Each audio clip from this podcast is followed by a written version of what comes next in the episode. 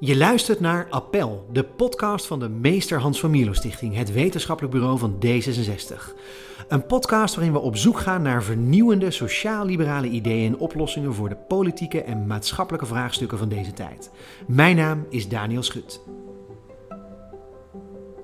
dat we eh, eigenlijk economische groei als uh, maatstaf hebben genomen van wat ontwikkeling is en wat vooruitgang is. Nou ja, Amartya Sen heeft daar als econoom al het een en ander over gezegd en gezegd van ja, het gaat niet alleen maar om die economische groei, want het gaat, dat is gewoon het tellen van financiële transacties. Dat kunnen dus ook negatieve transacties zijn. Hij zei uh, het gaat veel meer over het verwezenlijken van de menselijke rechten en vrijheden en je capaciteiten.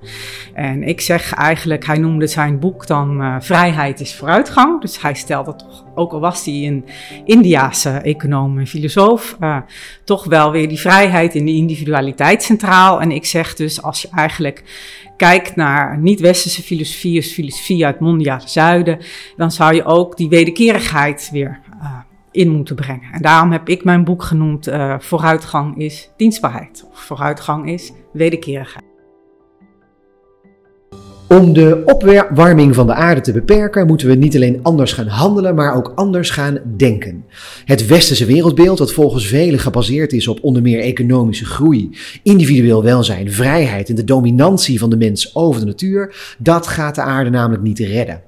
Om klimaatverandering, maar ook groeiende ongelijkheid te lijf te gaan, kunnen we ook een hoop leren van de filosofieën uit het mondiale zuiden, zoals Ubuntu, Buen Vivir en Bruto Nationaal Geluk.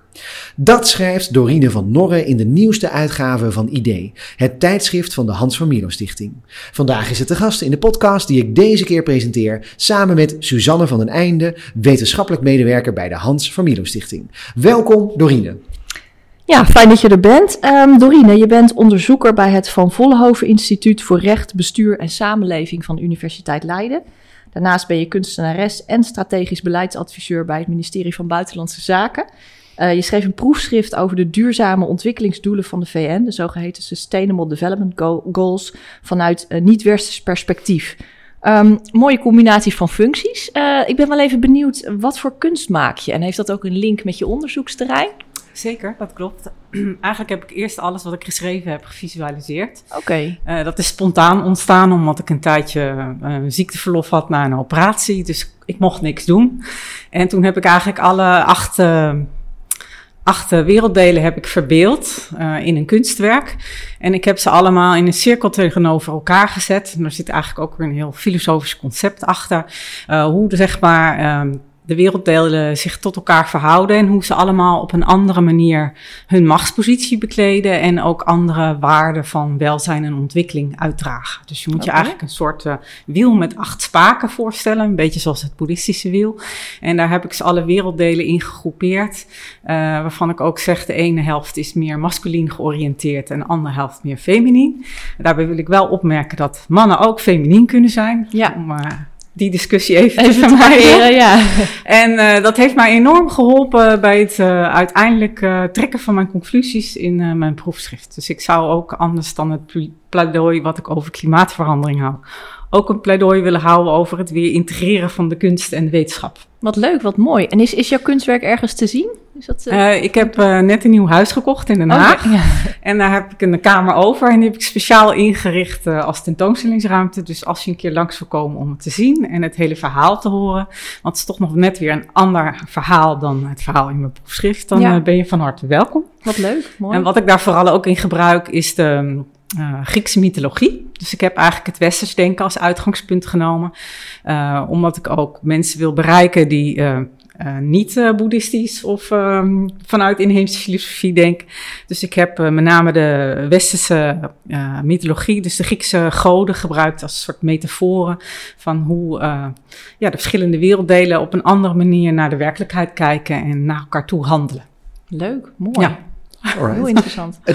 Interessant wat je zegt, hè? want je, je noemt dan meerdere malen dat, dat idee van westerse wereldbeelden, westerse manier van denken. Dat schrijf je ook in het artikel in Idee. Hè? Dan zeg je die, die duurzame ontwikkelingsdoelen, die SDG's, die zijn gebaseerd op westerse waarden. Maar die westerse waarden gaan die doelen eigenlijk niet dichterbij brengen. En daarom dus een systeemverandering nodig in handelen en denken. Uh, vertel nog eens wat meer. Wat is volgens jou dan typisch dat westerse denken en waarom gaat dat niet helpen? Ik wil eerst nog vooropstellen, voordat ik op antwoord op je vraag, dat ik niet tegen de duurzame ontwikkelingsdoelen ben. En als beleidsmaker was ik eigenlijk heel blij mee, hè, want het zijn 17 concrete doelen, stellen duurzaamheid voorop, gelden voor alle landen.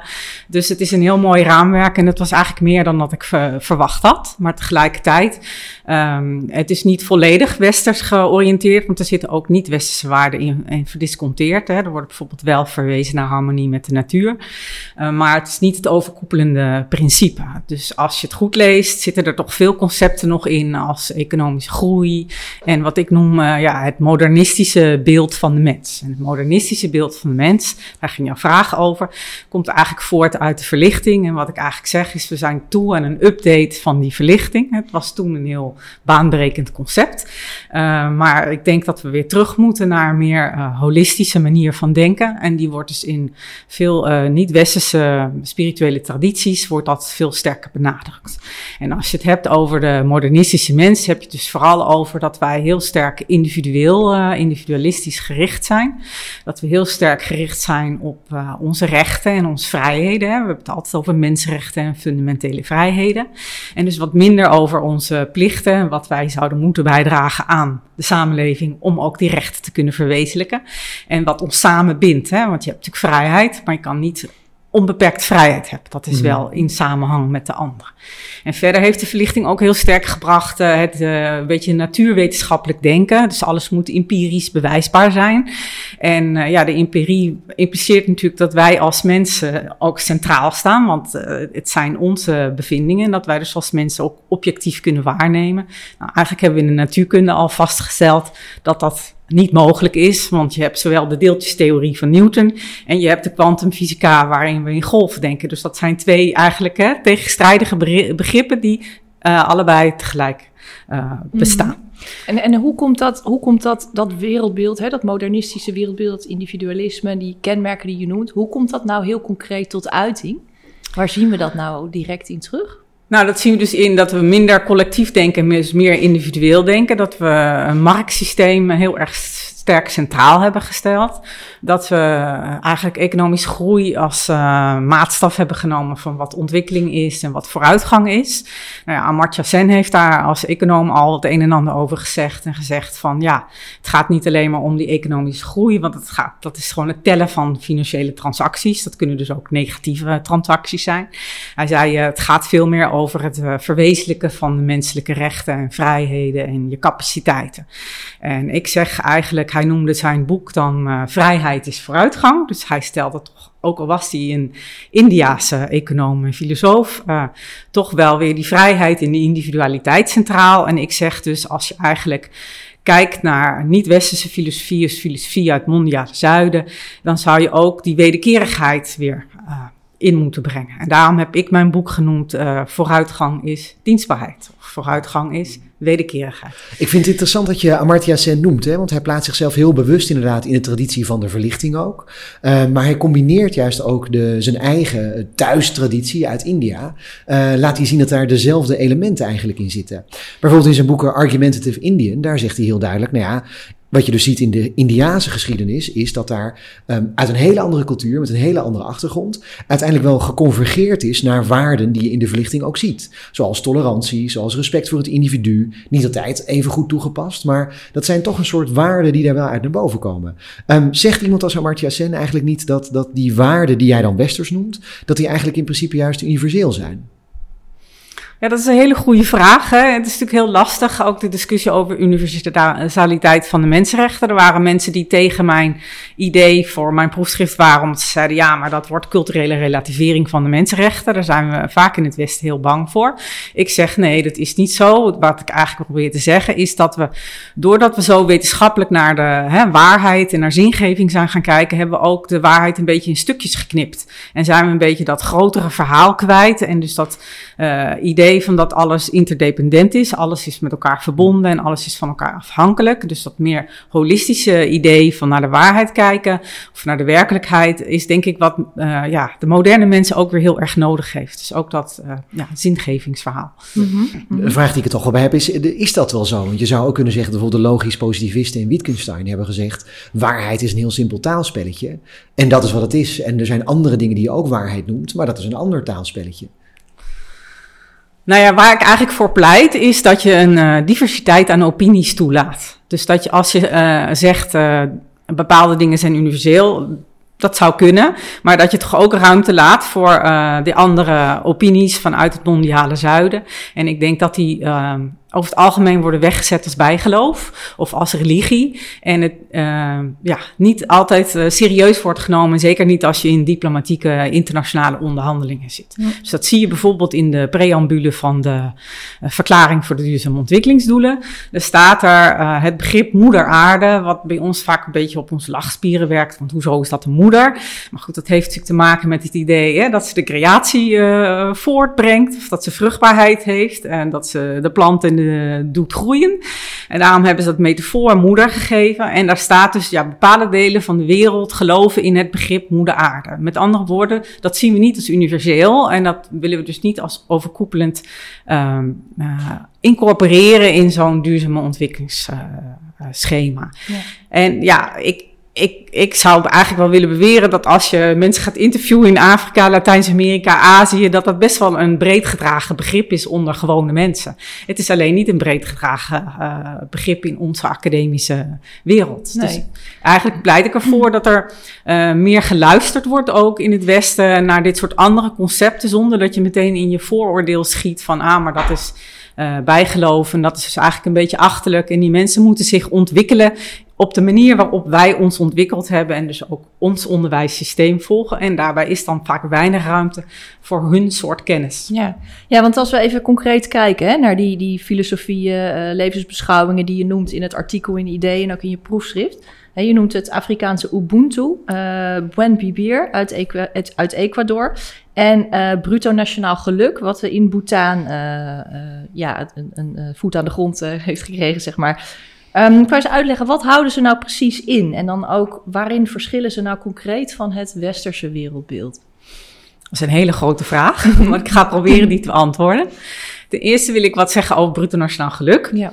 Want ik denk dat het woord geluk al heel ehm, verwarrend is. Dat wij dat anders interpreteren dan de boeddhisten. Dus ik zou eigenlijk zelf zeggen, je zou het eigenlijk bruto nationaal harmonie beter uh, kunnen noemen. Maar goed. De, Waarom? Dat ga ik je uitleggen.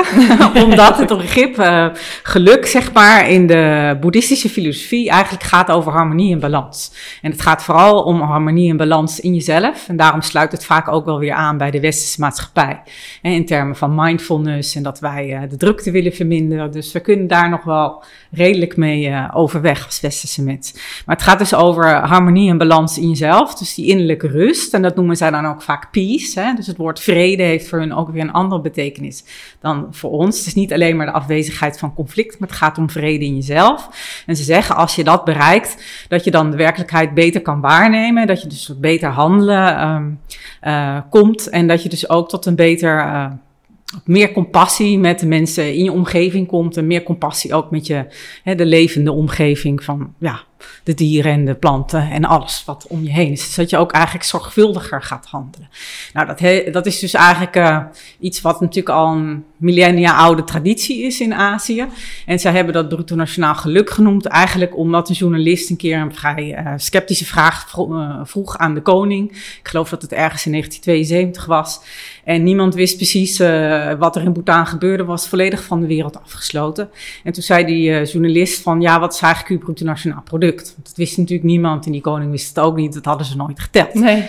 En toen zei die koning dus van, uh, daar ben ik eigenlijk niet zo in geïnteresseerd. Ik ben meer geïnteresseerd in het bruto nationaal geluk van mijn mensen. En dat betekent dus het spirituele welzijn van mijn mensen. Want ze zeggen eigenlijk in de boeddhistische filosofie dat het heel belangrijk is dat je je materieel welzijn ook compenseert met je spiritueel welzijn. Dus dat als jij alleen je richt op je materieel welzijn, dat dat. Uh, tot een soort ja, armoede of zo leidt. Dat is de spirituele armoede ja, kan veroorzaken. Ja. Dus eigenlijk een soort zingevingscrisis. Dan heeft de overheid dat zeg maar omgezet in een beleid waarin ze eigenlijk zeggen we baseren ons gehele beleid op vier pilaren.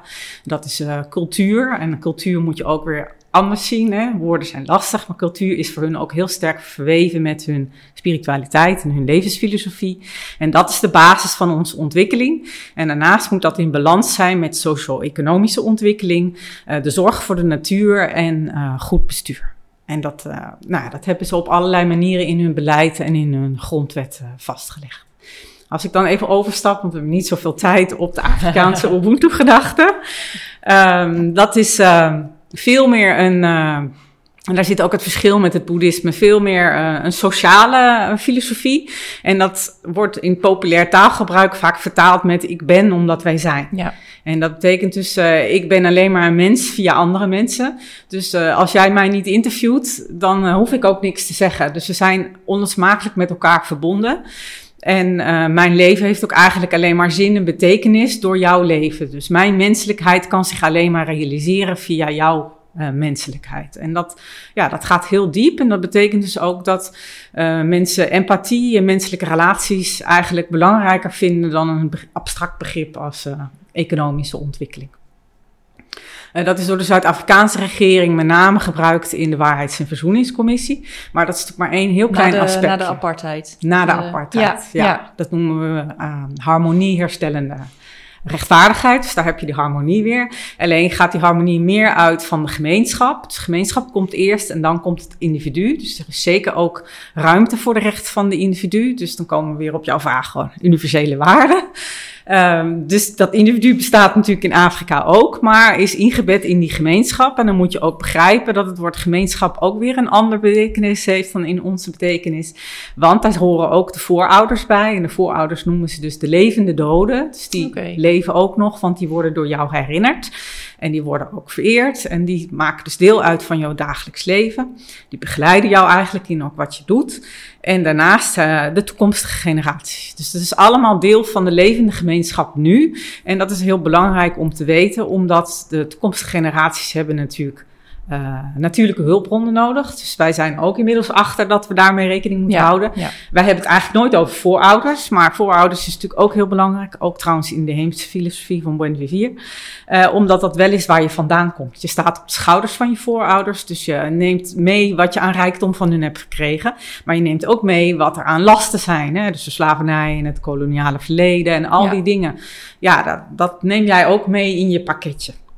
En de inheemse mensen, want dan stap ik even over naar Buen Vivier. Ecuador, ja, precies. Ecuador, Ben Vivier, ja. ja. Uh, ja, die hebben het dus ook over de zeven generaties. Dat je eigenlijk zeven generaties vooruit moet denken. En eigenlijk ook dus rekening moet houden met die zeven generaties daarvoor. Dus ik weet niet precies hoe ze dat uitrekenen. Maar ik zeg dan meestal van ja, eigenlijk moet je dus uitgaan van 400 jaar terug en 400 jaar vooruit. En wat zou je dan doen? Dus nou ja, 400 jaar terug uh, zijn we eigenlijk met de koloniale expansie vanuit Europa begonnen. En dat heeft, werkt dus eigenlijk nog door in het heden. Ook al zeggen mensen vaak, ja, maar ik ben nu geboren, ik ben alleen voor mijzelf en mijn individu uh, verantwoordelijk. Um, maar ja, dat gaat dus toch niet helemaal op, want je hebt dus ook meegekregen wat je van je ouders hebt gekregen. Daar is dan in het Westen wel weer meer oog voor natuurlijk. Hè? Met, nu ook met de discussie over uh, schulderkenning, al dan niet zeker, voor het zeker. Uh, koloniale verleden, slaver, slavernijverleden. Ja, ja. ja, op het moment. Maar dat is Ja. eigenlijk ook best wel laat. Ja, En, dat, het is eh, omstreden natuurlijk. ja zeker. is- ja. Ja. Ja. En ik probeer dus eigenlijk te zeggen dat je het niet omstreden hoeft te zien, want je hoeft het niet te zien als iets persoonlijks waarop je persoonlijk wordt aangevallen. Nee. Maar het, het hoeft je ook niks te kosten. En dat is ook een heel boeddhistisch begrip om een bepaalde nederigheid te hebben. En in- vanuit die nederigheid excuses te kunnen aanbieden. Zonder dat jij je persoonlijk schuldig hoeft te voelen over wat daar ja, Ja. Voorgevallen is. Maar als ik nog even terug ga naar Buen Vivier, anders hebben we dat minder Ja, behandeld. dan Ja, ja, dan alle drie gehad. Ja. Dan is Ja, eh, dus Buen Vivier gaat eigenlijk heel sterk uit van de harmonie met de natuur. Dus eigenlijk zegt het boeddhisme, ik ga vanuit de harmonie met mezelf naar de harmonie met de ander, naar de harmonie met mijn omgeving. En ehm, als je het verschil moet duiden met Buen Vivier, wat natuurlijk heel lastig is, gaan zij uit van de harmonie van de omgeving naar de harmonie met de gemeenschap, naar de harmonie met jezelf. En de gemeenschap, of, uh, de, ja, de gemeenschap in Buen Vivier is dus ook inclusief de natuur. Dat is bij Ubuntu ook wel zo, maar dan is dat via die redenering van de voorouders en de toekomstige generaties. Maar voor um, uh, inheemse volken, en ik heb dan specifiek uh, gekeken naar de Quechua-mensen in de Andes, hè, dus dat is Bolivia, uh, Peru, Ecuador. Ik heb me dan gefocust op Ecuador. Um, is het zo dat ja, in die gemeenschap de mens geen belangrijkere plaats inneemt dan enig ander levend wezen. En voor hun zijn ook de meren en de bergen en alles wat voor ons niet levend is, ook levend. Dus ze zeggen eigenlijk is alles bezield, alles is aan elkaar verbonden. En uh, ja, als mens uh, heb je daar gewoon een rol in te spelen, maar alles is uit een uh, soort radicaal principe van gelijkheid. Ja.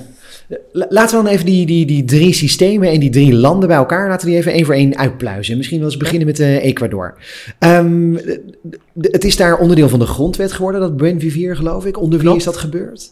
Onder president Correa. Uh, en vertel, wanneer was dat en wat gebeurde er verder? Nou, trouwens niet onder zijn presidentschap. Ze hebben een soort uh, constituerende vergadering uh, bij elkaar geroepen. Ja, ja. Dus ze hebben een soort nieuw parlement um, laten verkiezen om die grondwet te schrijven. En daarna is president Correa daarmee aan, aan de slag gegaan. Um, wat was je vraag precies? Nou, mijn vraag was hoe is dat gewoon gegaan? Dat weet ik niet. Dat is, uh, ja, ja nou, dus ze hebben daar onderhandeld over die grondwet. En dat is eigenlijk heel interessant, want het meest uh, vooruit uh, of in het oog springende kenmerk van die grondwet zijn eigenlijk de rechten van de natuur. Die zijn mm. verankerd in die grondwet. Dus ze hebben in eerste instantie in 2008 is die, is die grondwet aangenomen.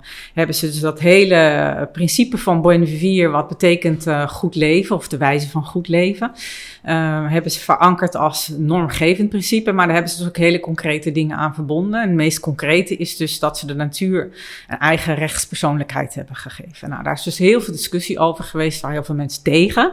Die zeiden dat is absurd en dat is idioot en die natuur kan niet voor zichzelf spreken en die kan ons ook niet betalen als zij uh, met met storm aan ons schade aanbrengt. Dus hoezo moeten we de natuur dan wel gaan betalen? Af, hè?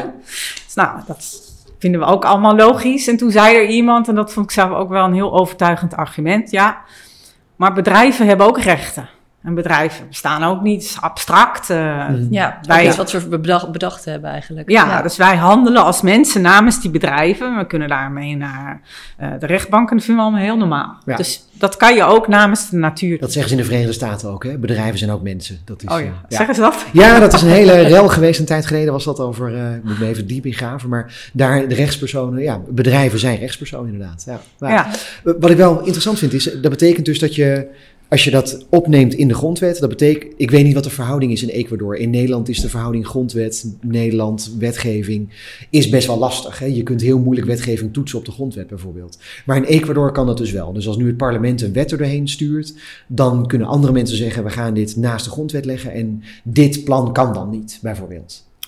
Eerlijk gezegd heb ik daar niet precies naar gekeken, maar ik weet wel dat er rechtszaken zijn gevoerd uh, op basis van die principes uh, in de grondwet. Ik denk dat ze ook aan de grondwet kunnen toetsen, want het is eigenlijk best wel apart dat Nederland dat niet kan. In heel veel landen ja, ja, kan dat wel. Ja. En we kunnen dan wel weer uh, toetsen aan Europese verdrag van de rechten van de mensen bijvoorbeeld. dus dat is een beetje ja, heel speciaal aan Nederland. maar het belangrijkste gevolg is geweest eigenlijk dat ehm, mensen naar de rechtbank zijn gestapt. Uh, omdat ze vonden bijvoorbeeld dat de rechten van een rivier waren geschaad. Omdat uh, de provinciale overheid dan een weg had aangelegd. En daardoor was de koers van die rivier veranderd. En dat, uh, ja, dat veroorzaakte, veroorzaakte heel veel schade aan het ecosysteem. En ook aan het land van iemand die daar woonde. Dus ja. die mensen hebben eerst uh, op een normale milieurecht geprobeerd hun recht te halen. Dat is niet gelukt. En toen hebben ze het op basis van de recht van de natuur gedaan. Want dan heb je veel bredere rechtsbescherming. En is het toen wel gelukt? Of? Uh, toen is het wel gelukt. De, implementatie was dan wel weer een ander verhaal. Hè? Want je krijgt natuurlijk een vonnis en dan moet de gemeente ook iets gaan doen. Ja. Of dat ook echt zo is gebeurd in de tijd dat ik er zat, waren daar wel weer problemen mee. Maar het gaat eigenlijk meer om het idee dat je de natuur beter kan beschermen omdat je niet meer je persoonlijk belang hoeft aan te tonen. Ja, dus als je, ja, ik vraag een beetje op door, omdat uh, als je kijkt vanaf 2008, dan zie je dat uh, er juist weer meer mijnen zijn geopend onder Rafael Correa in Klopt. Ecuador. Ja. Um, en dat zijn niet de schoonste mijnen. Dus ik Klopt. probeer uit te vinden van wat voor effect heeft het dan. Ja, en of dat dan ook echt tot ander klimaatbeleid heeft geleid. Hè? Daar ben ik ja. dan ook heel benieuwd naar. Nou ja, ze hadden natuurlijk ook een, uh, over het klimaatbeleid, hadden ze een uh, initiatief Leave the Oil Under the Ground. En ze vonden dus dat de internationale gemeenschap daar meer aan bij moest bijdragen. Want ze zeiden, ja, wij zijn maar een klein land. We zijn niet zo'n rijk land. En ja, ons grootste rijkdom is de olie en de mijnbouw. Uh, dus als jullie ons niet helpen, dan kunnen we ook niet die transitie in naar een ander soort economie. Nou, daar heeft dus de internationale gemeenschap maar mondjesmaat op gereageerd. Dus eigenlijk hebben ze dat initiatief niet omarmd. En uh, ja, ik ga er niet over oordelen, maar Korea heeft toen gezegd van ja, niemand werkt mee, dus dan hoef ik me daar ook niet meer aan te houden. Ja. Dus, maar er zijn natuurlijk heel veel mensen daardoor ook weer teleurgesteld geraakt uh, in het hele uh, Buen Vivier uh, principe, omdat het dus eigenlijk niet zo mooi is uitgevoerd als ze het hebben opgeschreven. Dus BNV 4 heeft ook, wat ik al zei, een soort radicaal gelijkheidsbeginsel. Dus de sociale component hebben ze wel uitgevoerd. En dus dat ze vaak in de vorm van uh, bonus, hè, dus hoe noem je dat, overdracht van, of een soort uitkeringen voor mensen die weinig hebben. maar ja, dat moest ze ergens uit financieren en dat ja, is natuurlijk populairder dan, dan de natuur beschermen. Dus toen zeiden ze, ja, we kunnen niet met die olie en die mijnbouw stoppen. Dus ik zeg zeker niet dat als een, een, land dat omarmt, dat het allemaal meteen goed gaat. Maar ik wil ook meteen daar de stap bij maken dat als wij wereldwijd niet tot een andere visie of levenswijze komen, dat het ook heel erg moeilijk is voor een relatief klein en arm land als Ecuador om dat in zijn eentje te doen. Maar goed, er zijn dus wel veel mensen die zeggen, ja, er zijn verschillende vormen van Buen en die vorm die de regering heeft uitgevoerd is niet onze vorm. En er zijn inheemse mensen die zeggen, ja, de vorm waarop de intellectuelen het hebben opgeschreven is ook niet precies onze vorm. Dus daar is best wel veel discussie over. En er wordt ook eigenlijk altijd gezegd, Buen is niet een vast online begrip. Het is een uh, begrip... Uh, ja, waar iedereen iets aan mag bijdragen. Maar waar het om gaat, is dat die natuur een andere plaats krijgt in ons denken. En dat wij als mens niet soeverein zijn of de baas zijn over die natuur. En dat zien we natuurlijk ook, want uh, moeder aarde, om haar maar zo even te noemen, ja, die gaat zich nu zeg maar uitspreken via de klimaatverandering. Mm -hmm. Ja. Dus. En, en hoe zit dat met Ubuntu? Hè? Want je, je, je noemde net al even de apartheid. In Zuid-Afrika, als ik goed begrepen heb, lag Ubuntu ten grondslag aan de, de, de huidige Republiek Zuid-Afrika na de apartheid. Hoe, hoe heeft dat zijn beslag gekregen? Hoe, hoe is dat begrip doorvertaald in, in daar in het rechtssysteem? Het is eigenlijk wel heel jammer, want het stond dus in de conceptgrondwet om die waarheids- en verzoeningscommissie mogelijk te maken. En toen is het uiteindelijk uit de definitieve grondwet uh, weggehaald. Okay. Omdat ze dachten, nou ja, dat project is klaar en, en de rest van Ubuntu, daar hoeven we niks mee. Maar dat kan natuurlijk ook zijn omdat Ubuntu ja, ander soort economische principes uitdraagt en dat ook best uh, ja, bedreigend kan zijn voor de orde zoals die is. Um, maar het interessante is dat het Hoge Rechtshof heeft toch weer dat begrip uh, gebruikt. En gezegd, ja, dat is deel van onze rechtsgeschiedenis. Um, dus dat is een soort overkoepelend principe. En daar hebben ze dus toch allerlei uitspraken gedaan. Niet zozeer op economisch terrein, maar wel veel op sociaal terrein. Dus niet uh, zozeer in dat waarheids- en verzoeningsproces, want dat was een apart proces. Maar bijvoorbeeld over huisuitzettingen. Dat ze zeiden van uh, privaat eigendom prevaleert niet altijd. Mensen hebben ook een recht op te wonen.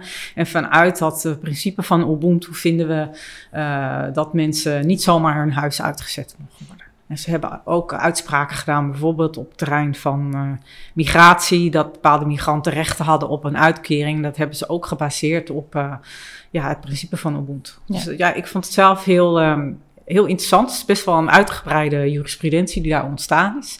Niet zo sterk op de milieucomponent. Uh, dus dat heb ik eigenlijk niet zo erg teruggezien. Toen ik zelf in Zuid-Afrika woonde, woonde ik ook in de stad en heb ik daar ook veel minder over gehoord. Dus dat speelt veel meer uh, bijvoorbeeld op het platteland. Dus als je kijkt naar bijvoorbeeld protesten tegen mijnbouw weer, want die heb je mhm. ook in Zuid-Afrika. En dan traditionele leiders die zich uitspreken ja, die hebben het dus wel dan ook weer over die verbondenheid met de natuur. En dat het een schending is van Ubuntu. Dus het respect voor de mens moet eigenlijk hetzelfde zijn als respect voor de natuur. Dus als je niet goed omgaat met die aarde, is dat een schending van de Ubuntu. En hoe beklijft dat nu nog eigenlijk? Want er is heel veel geweld momenteel in Zuid-Afrika. Dat, dat, klinkt niet zo heel, uh, dat klinkt niet zo heel Ubuntu, als ik het uh, zo mag zeggen. Is dat wie dat woord gebruikt? Dat, uh, ja, dat, dat, ja, dat is wel Ja, ik denk dat wij vanuit het Westen altijd de neiging hebben om op een bepaalde manier naar Afrika te kijken. Niet alleen naar Zuid-Afrika. En dat we ook vooral de problemen zien. En dat we dus vooral vanuit onze eigen blik kijken. En nog een keer mijn pleidooi herhalen.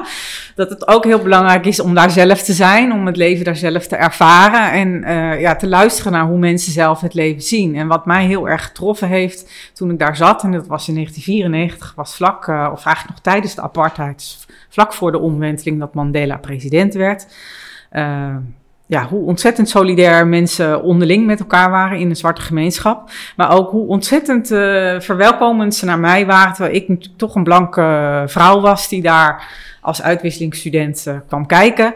En ja, hoe ontzettend empathisch mensen met jou en met elkaar omgingen. Dat uh, heeft op mij echt hele diepe indruk gemaakt. Ja. Dus ja, er zijn ontzettend veel problemen in Zuid-Afrika. Er is ook ontzettend veel xenofobie. Terwijl Ubuntu zegt gastvrijheid. Dus dat is ook heel tegenstrijdig. Maar het is wel heel goed om de discussie te voeren ehm, op die waarden, omdat dat mensen in hun hart aanspreekt. En je kan ook de discussie voeren, internationaal gezien, op de mensenrechten. Maar als je dus die lokale waarden zou gebruiken, dan uh, spreek je mensen veel directer aan, want dat is iets wat zij ja, vanuit hun voorouders al heel lang kennen. De, hoe- gewoon een informatieve vraag, want Ja. ik weet het gewoon niet. Hoe, hoe breed gedragen is Ubuntu eigenlijk in, in heel Afrika? Want het is, je noemt nu Zuid-Afrika als voorbeeld, eh, daar ben je ook geweest. Maar eh, Botswana, Nigeria, het is een heel groot continent met heel veel verschillende landen en heel veel verschillende culturen. Klopt, klopt. Maar toch zeggen Afrikanen altijd van ja, dat idee van brotherhood of sisterhood, hè, dat, die verbondenheid met elkaar, Ja? is wel iets wat breed gedragen is eh, in onze Afrikaanse samenlevingen. Het woord Ubuntu is dan vanuit een speciale taal, de Nguni-talen, zoals Zulu en? Xhosa. Oh, leuk. Ja, ja. Spreek je dat? Eh, nee, ik heb ooit wel een poging gedaan om een paar woorden te leren, Oh, maar leuk. ik weet niet zoveel Dat zijn, meer. dat zijn de kliktalen, hè? Dat is, eh, En ja. ik kliktalen, maar ik heb wel meegezongen in zo'n koor. En dat moest ik natuurlijk in het eh Xhosa zingen Ja. en in het, met de kliks. Alleen al het uitspreken daarvan lijkt me een, eh, een flinke studie Ja. inderdaad. Ja, Klopt, hoe je dat en in doet. het Sotho en in het Zulu. Dus er waren verschillende talen. Dus het woord eh, eh, Ubuntu vertaalt zich bijvoorbeeld in eh, Bato of Boto in de Sotho-taal. Dus dat klinkt anders, maar betekent eigenlijk hetzelfde. Dus eh, ja, er zijn heel veel verschillende begrippen. Ook in Nigeria of in Zambia. Hè? eigenlijk Afrika breed. Die toch verwijzen naar dezelfde soort principes. Maar natuurlijk zijn er ook ja, grote culturele verschillen tussen Ja, Afrikaanse ja. landen zelf. Hè? Ja. Dat is ook heel lastig met als je het hebt over Europese cultuur en westerse waarden. Ja, het zijn allemaal containerbegrippen en het zijn allemaal generalisaties. En dus ook in de westerse waarden zitten diepe ecologie die zich heel sterk weer verbindt met gedachten zoals ze in eh, inheems volk hebben. Dus eh, het is allemaal niet helemaal zwart-wit. Maar Nee, het gaat mij om de mainstream. Ja. Ja, de mainstream Ja. in een bepaalde context. Ja. Ja, ja. En dan misschien bruto nationaal geluk nog even, Ja. even kort. Je hebt er al een en ander over verteld. Ehm, is, is dat, moet ik dan denken, echt aan een, eh, aan een brede welvaarts... hè, een opvatting van, van, ja, van economie, van de samenleving vanuit brede welvaart?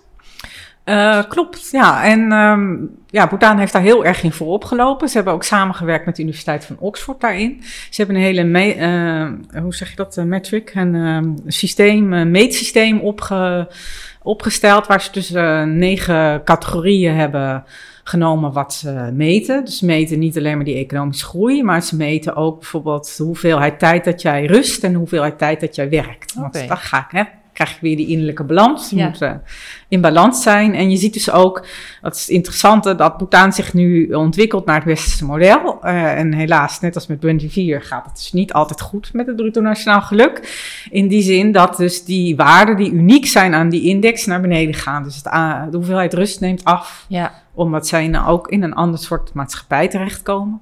En dat geldt bijvoorbeeld ook met de waarde van eh, community vitality noemen ze dat, dus de vitaliteit van de gemeenschap.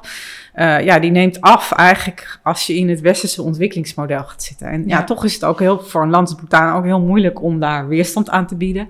Dus het is niet allemaal eh, ja, roze geur en maneschijn in Nee. Bhutan. Nee, en veel nee. vaak zeggen mensen ook van ja, Bhutan is toch zo arm land, dus ze hangen onderaan de happiness index, hè, de geluksindex van de Columbia University. Dat zeg ik altijd weer, maar dat is een ander begrip van geluk. Dus dat is gemeten in Amerika en het is ook eh, de manier waarop je de vragen stelt aan Ja. mensen. Hoe je een cijfer geeft. Geef je een cijfer van 0 tot 10, gaan wij zeggen als het heel goed is, is het een 10. Maar een boeddhist zegt als het heel goed is, is het een 5. ah. Hoezo? Is dat... eh, Ja, dat is precies in het midden. Oh, dan heb je een goede balans of zo. Dan Ja. is het Oh, eh, ja. met een even... Precies tussen de 0 en de 10. Oh, Ja, Wel precies. mooi. Dus als je daar geen rekening ja. mee houdt als onderzoeker, en ik weet niet of ze dat doen, ja, kom dan je krijg je misschien dus tot een hele andere uitslag. uitkomsten. Ja, Ja. ja. Ik vind het wel interessant hoor, Bhutan. Het is, eh, het, maar het, het interessante is, je geeft wel weer aan, het, het is ook een koningshuis tegelijkertijd. Het is geen democratie. Eh, nou, het is nu wel een democratie, Nu want de koning heeft vrijwillig afstand gedaan. Hè? Ah ja, ja. Dus die heeft zelf gezegd van het is tijd dat we een ander eh, systeem krijgen en eh, wij willen nu het omzetten naar democratie. Dus eh, het is geen absolute monarchie meer. Nee, Nee, nee. Ja. nee het is eigenlijk een monarchie zoals we ook in Nederland monarchie hebben. Ja. Hey, laten we nu even uh, kijken wat wij uh, volgens jou hè, vanuit in het Westen met deze ideeën zouden moeten en kunnen. Hoe, hoe zie jij dat? Moeten we ze, zouden we ze volledig over moeten nemen of, of delen ervan? En dan gelijk een vraag in het verlengde ervan. Um, is het eigenlijk wel mogelijk en haalbaar om een, een traditie die geworteld is in bepaalde, die, om een traditie die hier niet geworteld is, om die zo over te nemen? Nou ja, ik, ik val in herhaling, maar ik denk dat het belangrijkste is uh, dat je die discussie aangaat. En dat je dus ook vraagtekens zet bij hoe je zelf uh, als maatschappij in het leven staat. En dat die verlichting uh, niet heilig is, want dat was ook maar een fase in de geschiedenis. Er was vooral een reactie op de middeleeuwen, die vonden ze allemaal achterlijk. Maar in de middeleeuwen zaten waarschijnlijk ook mooie ideeën. Um, dus um, het gaat er meer om dat je daardoor meer kritisch kan nadenken over uh, hoe wij zelf onze maatschappij vormgeven en wat zijn nou de onderliggende waarden. En vaak zeggen we dat kan niet, want er is geen geld, dat kan niet, want de economie. Maar dat zijn allemaal begrippen die we uiteindelijk zelf hebben vormgegeven. Dus die je ook zelf kan bijstellen als je dat zou willen. En de vraag van ja, kan je iets importeren? Dat, kijk, zo'n happiness index kan je niet één op één transfereren naar Nederland. Want er zitten ook hele specifieke Bhutanese dingen in. Uh, maar Nederland is wel bezig met uh, de monitor brede ja, welvaart. Zeker. Dus het CBS is ook heel duidelijk daarmee bezig. Om te zeggen van nou, we gaan toch anders kijken. En ze kijken dan ook naar uh, de footprint, noemen ze elders. Hè. Dus wat is ons footprint op ja. de rest van de wereld? En ook in de toekomst. Dus eigenlijk uh, heeft Nederland daar ook wel een, soort al inhaalslag gemaakt. Alleen als ik het journaal aandoe om acht uur en we zitten in de coronapandemie en dan uh, wordt er niet genoeg gewinkeld en dan zeg slecht voor de economische groei en dan word ik zelf een beetje depressief en dan denk ik ja eigenlijk hebben we dus al die spullen niet nodig, maar het is toch worden we ook weer aangepraat dat het slecht is dat we niet gaan winkelen. En dat alles daarvan wordt afgemeten. Onze, onze, onze ja, dus, dus dat, ja, het is heel moeilijk om uit die cirkel of die tredmolen te komen. Maar het is voor mij niet logisch dat als we genoeg spullen hebben, dat we toch worden aangezet om zoveel mogelijk spullen te kopen. Terwijl er ook mensen zijn uh, ja, die die spullen misschien harder nodig hebben. Of ja, op een andere manier uh, met onze leefomgeving zouden moeten omgaan. Ja. En uh, tenslotte denk ik ook dat ja, we zelf inheemse tradities in Nederland hebben. Want Nederland is natuurlijk ook een heel lange geschiedenis van uh, omgaan met water. Heel veel van ons erfgoed is allemaal aan het water gerelateerd. En omgaan met landbouw of met de natuur. En dat je daar best ook zelf op terug kan grijpen. Hè. Je hebt bijvoorbeeld het begrip Minskip in Friesland. Hè. Minskip is eigenlijk gemeenschap en dat gaat ook over verbondenheid. Dus dat is toch een soort kleine Ubuntu dan in Friesland. Natuurlijk zijn Friesen heel anders dan Afrikanen. uh, maar ja, ik denk dat je dat uh, best kan vinden. Dat het juist leuk is om gewoon ja, die vergelijking te maken en met elkaar daarover te praten zonder ja, waardeoordeel te hebben. Ja, in je artikel heb je ook een paar uh, concrete voorstellen, gewoon concrete ideeën. Ja. Um, onder andere erken gemeenschapsrechten en plichten. En wat je eerder ook al zei, de mensenrechten uitbreiden met uh, natuurrechten. Ja. Leg nog eens uit, wat staat er in het artikel? Wat zijn die concrete ideeën precies? Nou, wat ik bedoel met die uh, collectieve rechten, dan verwijs ik ook vooral naar inheemse volken die dus eigenlijk geen particulier eigendom kennen. Ja. Dus ook geen uh, uh, moeite hebben om in ons landrechtensysteem te passen. Maar dat kan je natuurlijk ook toepassen in Nederland in de zin van dat je misschien ook wel collectiviteiten hebben die op een andere manier voedsel willen verbouwen of op een andere manier met energie willen omgaan. En dat het vaak juridisch zo vast zit dat het heel moeilijk is als mensen zichzelf organiseren in een collectief om dan in de regeltjes te passen. En uh, ja, ik kan me herinneren toen ik klein was als kind. Dat mijn ouders een vriend hadden die wilde heel graag een windmolen. Of die had hij ook. Maar dat, dat was dan niet aan te sluiten op het elektriciteitsnet. Je kon het niet terugvoeden. Dat gaat allemaal nu veranderen. Maar we hebben dus vanuit ons denksysteem een bepaald rechtssysteem, een bepaald economisch systeem vormgegeven. Um, ja, waar dus soms dat soms ook verandering uh, tegenhoudt. En wat ik verder heb gezegd in concrete ideeën, ja, zijn er een heleboel. Maar uh, ja, dus die erkenning van die natuurrechten. Dus dat je uh, iedereen de natuur kan vertegenwoordigen. Nou, dat zie je dus ook al veel meer gebeuren in zo'n agendazaak. Uh, maar ik heb ook gezegd dat um, eigenlijk dat hele uh, probleem van klimaatverandering is veel groter dan klimaatverandering, want het is eigenlijk alleen maar de uitwas van waar het fout is gegaan. Het hangt dus heel erg sterk ook samen met het vraagstuk van gelijkheid. En omdat de ongelijkheid zeg maar exponentieel toegenomen is in de wereld, dat zie je dan ook in de uitstoot. Hè? 1% van de rijkste mensen stoot net ja. zoveel uit als 50% ja. van de armste mensen. Nou, daar schrik ik toch al opnieuw weer van. Um, ja, als je dus niks aan die ongelijkheid doet, die voortkomt uit economisch systeem, omdat het economisch systeem in feite kapitaal kapitaal creëert. Dus eigenlijk is het niet zo dat je veel geld verdient met jouw energie en jouw arbeid en jouw talent, maar je verdient het meeste geld als je al geld hebt. Dus dan trekt dat eigenlijk steeds verder uit elkaar. En dat heeft ook consequenties in de tijdperk van digitalisering, omdat uh, de mensen die geld hebben kunnen de robots gaan schaffen, die kunnen die kunstmatige intelligentie inzetten. En, als en je bitcoins. Dat dus, kunnen en bitcoins, ja. Ja, en als je dat dus niet gaat reguleren en daarover nadenkt, dan gaat, denk ik, die ongelijkheid nog, nog veel groter worden. Dus het zou eigenlijk leiden tot een, een rechtvaardiger klimaatbeleid.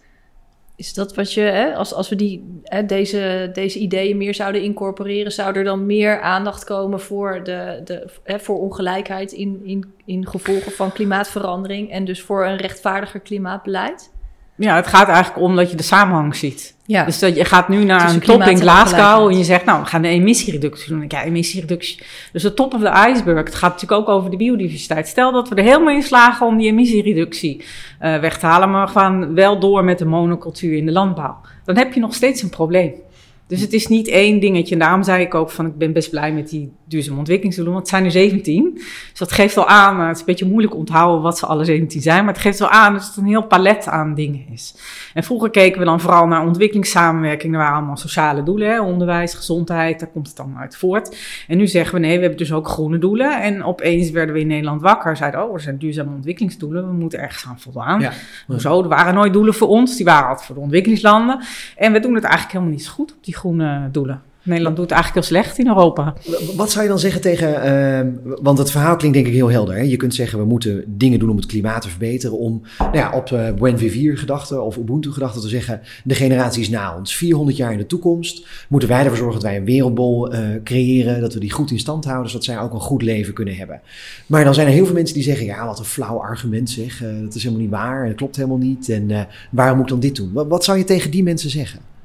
Ik bedoel, het is, een, ik, nou, ik denk dat er niemand is die zegt: ik wil niet voor mijn kinderen of voor mijn kleinkinderen maar zorgen. toch wordt het argument vaak, bijvoorbeeld als je kijkt op Twitter of in het politieke debat, als je de Telegraaf erbij openslaat, wordt dit argument wel vaak belachelijk gemaakt. Nou ja, ik zou eigenlijk niet iets tegen ze gaan zeggen. Ik zou vooral naar ze luisteren en zeggen: waarom zeg je dat? Want ik denk dat als mensen dat zeggen, dat ze vaak, zich vaak niet gehoord voelen. Mm -hmm. En dat ze zich ook bedreigd voelen in hun manier van leven. Bang en voor de gehaktbal die verdwijnt, zeg maar. Ja. Om het even heel, hè? Of dat Ja, we kunnen blijven barbecuen. Ja, precies. Ja. Ja, Ja, precies. Ja. Ehm, ja, ik denk dat het ook vaak zo is, en dat komt weer terug op die ongelijkheid, dat als mensen het gevoel hebben van, eh, ik verdien eigenlijk niet genoeg om rond te komen, eh, ik ben bang dat ik misschien mijn baan verlies, ik ben bang dat alles zoals ik het kende, Sinterklaas en eh, de hele wereld verandert, en ik kan me daar niet goed in aanpassen. Eh, ja, is dat ook een hele legitieme grief. En dan is dus wel iets waar je, waar je iets mee moet doen. En waar je dus in eerste instantie, ja, want wij zijn als westerse mensen heel erg geneigd om te doen en te spreken, maar dus in eerste instantie moet luisteren en empathie voor moet tonen. Want ik denk dus eigenlijk het belangrijkste is dat mensen gehoord willen worden. En dat ze niet zozeer meteen een tegenargument voor de voeten willen uh, geworpen krijgen, maar dat ze eerst willen horen, ik vind een gehaktbal zo lekker. En dat mag.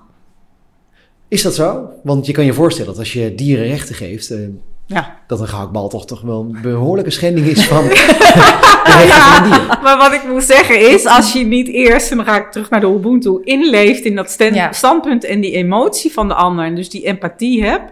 Hè, en dat zeggen dus de Afrikanen van ja, uh, weten is eigenlijk voelen. Je moet helemaal meevoelen met die ander en dan pas kan die ander gaan bewegen. Dus die Mhm. ander kan niet gaan bewegen als jij hem met rationele argumenten gaat uh, bombarderen en zeggen, maar het moet anders. Maar mensen zeggen ja, maar moeten, daar heb ik geen zin in. Gebeurt dat nu te weinig? Dat luisteren naar uh, de gehaktbal-adept, om het maar even zo te noemen. Ook vanuit klimaat, vanuit de politiek, vanuit klimaatbeweging. Is, is, Ja, gaat, ik denk dat het het daar niet goed? Ja, ik denk dat het probleem vooral is dat onze samenleving steeds verder uit elkaar is gevallen.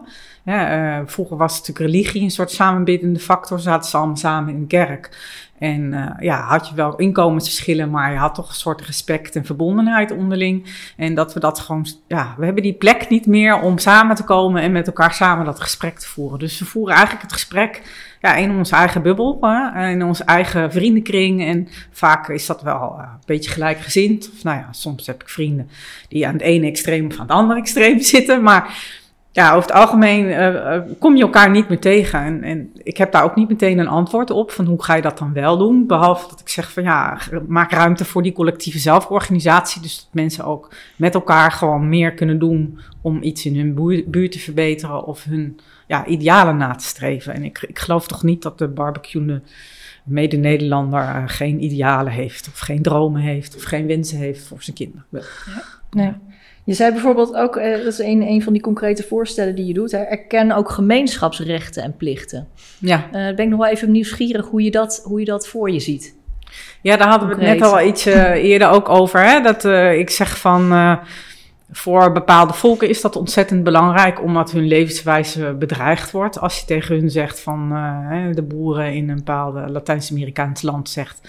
Je krijgt allemaal individueel eigendom over een stukje grond. Dan maak je dus eigenlijk de hele sociale samenhang van hun leven kapot. Terwijl je het met goede intenties doet. Omdat je eigenlijk niet inleeft in hoe hun cultuur functioneert.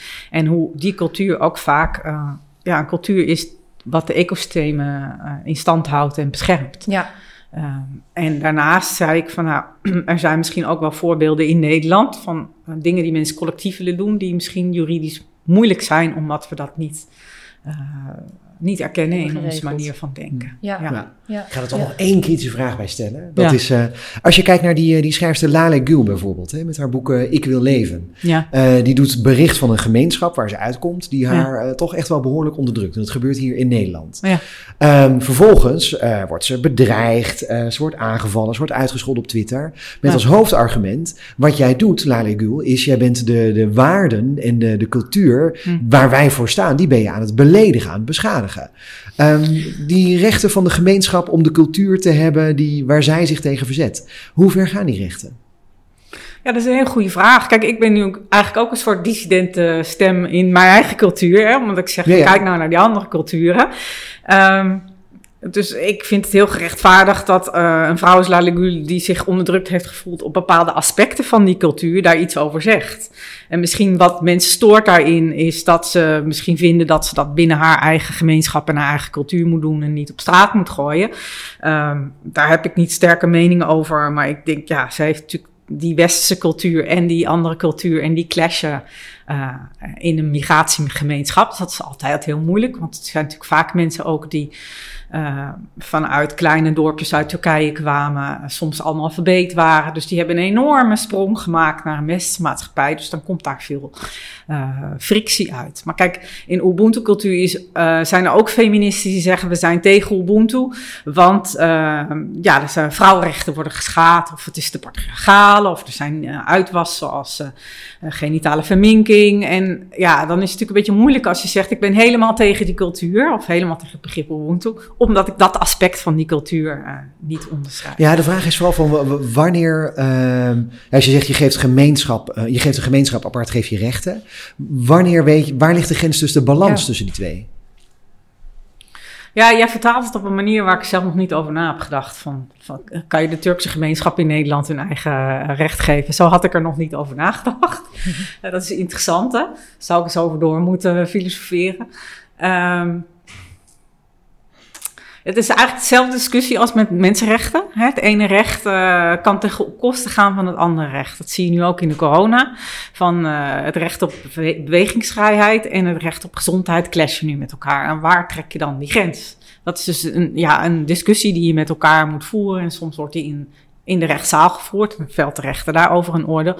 Maar ja, dat is dus altijd een afweging die je maakt. Hetzelfde als die afweging tussen het individueel belang en het collectief belang. Ik zeg dus niet dat die westerse maatschappij verkeerd is met zijn individueel belang. Want uh, ik denk dat er veel Aziaten en Afrikanen zijn die zich daardoor bevrijd hebben gevoeld. Maar ik zeg alleen, als je daar te veel in doorgaat, dan uh, verlies je dat gevoel van verbondenheid en collectiviteit. En ja, dan komen we weer terug bij het boeddhisme. Het is dus een kwestie vinden van, ja, waar vind je die balans en waar vind je die harmonie?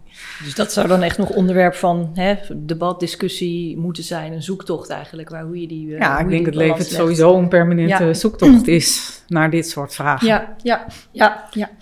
Tot slot een, uh, een wat meer politieke vraag. Stel, je wordt uh, minister, even ongeacht van welke partij, dat doet niet ter zake. Wat zou je nou als eerste gaan doen om een, een meer rechtvaardige en duurzame samenleving dichterbij te brengen? Nou, ik zou eerst iets willen zeggen van voordat ik minister zou worden. Namelijk dat ik het zo jammer vind dat we nu iets van 18 of 19 politieke partijen hebben. En dat bijvoorbeeld al die linkse politieke partijen die iets met klimaatverandering worden, het kennelijk niet met elkaar eens kunnen worden om samen te gaan. En ik denk, ja, vind één speerpunt en ga daar op verder en, en leg even al die andere verschillen terzijde, hoe belangrijk die ook zijn.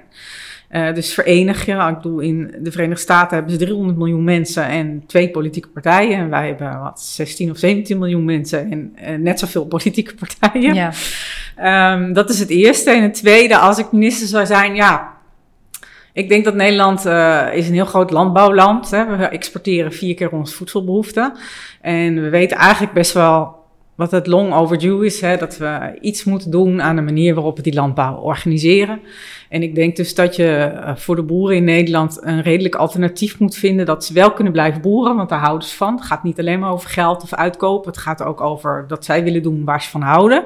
Maar dat ze dat op zo'n manier kunnen doen dat dat uh, ja, de leefomgeving ook uh, beschermt en dat de natuur in Nederland ook weer hè, kan bloeien.